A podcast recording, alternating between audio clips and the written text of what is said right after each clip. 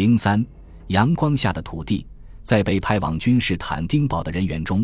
有一支普鲁士公务员队伍，他们肩负重任，试图以欧洲的标准实现奥斯曼帝国的行政现代化。随后，一支普鲁士军事代表团也过去了，他们由杰出的科尔马尔冯德戈尔茨将军统领。他的任务类似于实现土耳其军队的现代化，但这可不容易完成。因为苏丹有个令人困扰的坏习惯，他会时不时地故意去破坏戈尔茨将军的努力。一直害怕被暗杀或被推翻的苏丹是个偏执狂，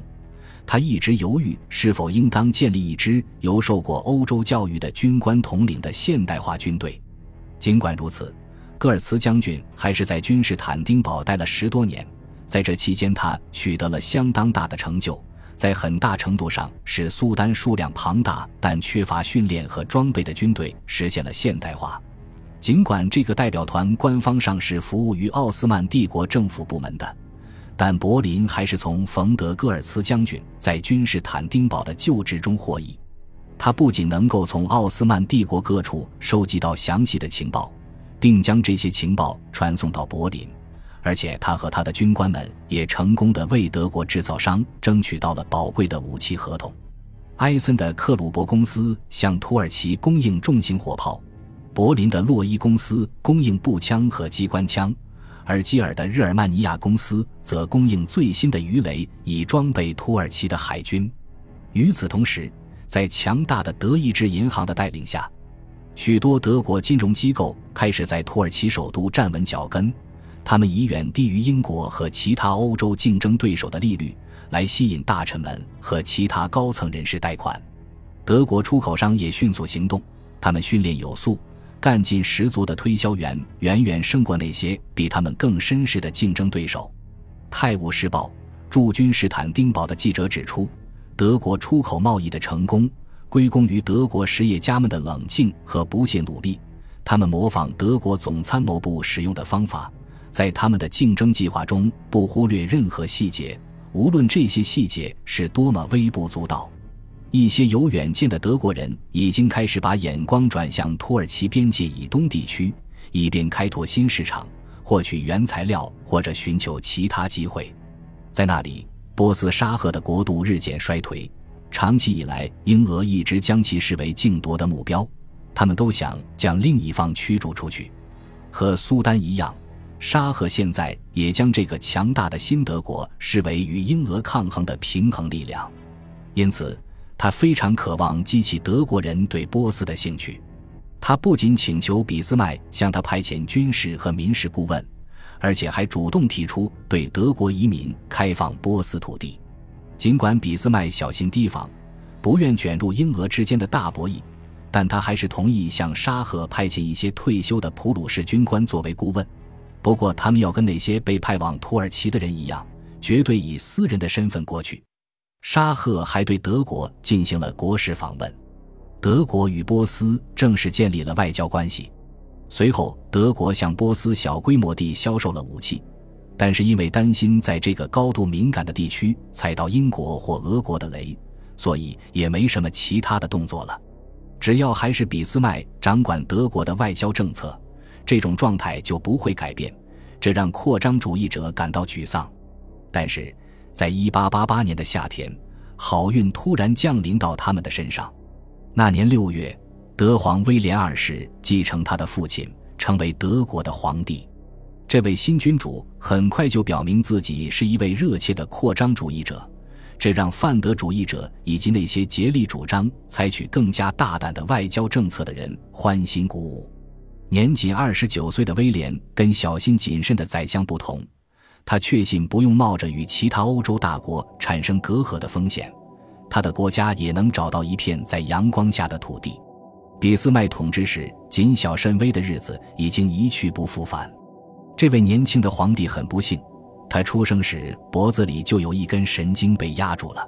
尽管欧洲最好的医生都尽力医治，但最终他的左臂还是没能正常发育，那条萎缩无力的左臂还比他的右臂短几英寸。他渴望驰骋战场胜过一切，因此这对他来说是个极其残酷的打击。威廉感到失望和挫败，这在情感上给他留下了终身的创伤。他变得自负、冲动、浮夸，对不管是真实存在还是幻想出来的忽视都变得极其敏感。意识到父母不喜欢自己之后，他变得野心勃勃，渴望得到赞美，沉湎于夸张的话语。他下定决心要向他的家人证明他们错了。如果他没有被命运选中去统治一个军事强国，这也没什么大不了的。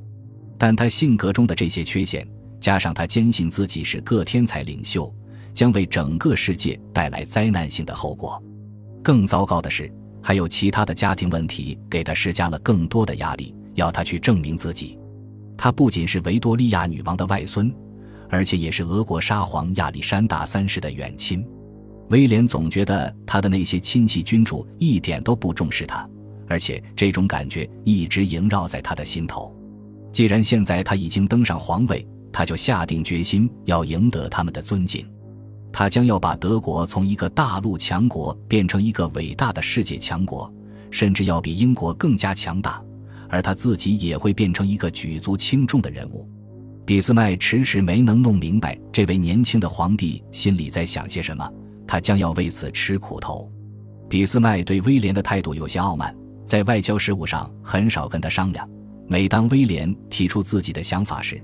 俾斯麦总是坚决反对他，拒绝考虑他的想法，认为他的想法是愚蠢的，甚至是危险的。很快，威廉就怒火中烧，他满怀怨恨，觉得自己受辱了。他下定决心要摆脱这位碍手碍脚的宰相，这样他就能独自决定自己国家的命运了。两人的意志较量开始了。这场斗争暗中持续了长达十八个月的时间。到了一八九零年三月，一场激烈的争吵把斗争推到了白热化的阶段。在争吵过程中，俾斯麦气急败坏，一怒之下就把自己的文件袋往地板上砸，结果一些机密的文件洒了出来。威廉一把抓起这些文件，他一边读一边恼羞成怒。他的亲戚君主沙皇亚历山大竟说他是一个卑微的人，不值得信任。现在局面已经无法挽回。俾斯麦在欧洲外交界纵横二十余年的生涯终于落幕，而扳倒他的是个被他不明智的视为无足轻重的小人物。他递交的辞职申请马上就通过了，现在只剩这位刚愎自用的年轻皇帝独自掌控着德国的未来。这位年轻的皇帝得意洋洋地对全国人民说，驾驶国家这艘船的任务现在落在我身上了。机会的浪潮正拍打着我们的海岸，路线保持不变，全速前进。说好路线要一直保持不变，但这很快就成了空话。威廉要废除俾斯麦推行的一系列政策，第一项就是不干涉近东地区。俾斯麦过去一直警告着，激怒英俄两国的危险远远超过任何可能获取的利益。但是威廉在保罗·哈兹菲尔德伯爵的劝说下心动了。伯爵曾在德国驻军士坦丁堡大使馆担任了十四年的大使，他让威廉相信，在土耳其辽阔的未开发土地上，丰厚的回报正等着德国企业。很幸运，英国在奥斯曼帝国宫廷的影响力瓦解了，这个空缺显然就留出来给其他国家了。恰好此时俾斯麦又不挡道了，哈兹菲尔德伯爵就敦促他的君主不要再浪费时间，要赶紧坐上英国还留有余温的位置。虽然威廉知道自己应当谨慎，但他已经得到足够的鼓舞了。德国外交部接到了慎重的指示，今后德国将要在东方推行更加积极的政策。其他欧洲大国都在等待奥斯曼帝国最终分裂，然后再加入瓜分最好土地的狂潮，而德国却致力于取代英国的传统角色，在背后支持这个帝国。一八九四年夏天，外交部起草了一份高度机密的备忘录，阐述了德国在东方的扩张计划，以及土耳其将在计划中所扮演的角色。今后，土耳其将成为德国商品的销售市场，珍贵原材料的来源地，以及长期投资的地区。本集播放完毕，感谢您的收听，喜欢请订阅加关注，主页有更多精彩内容。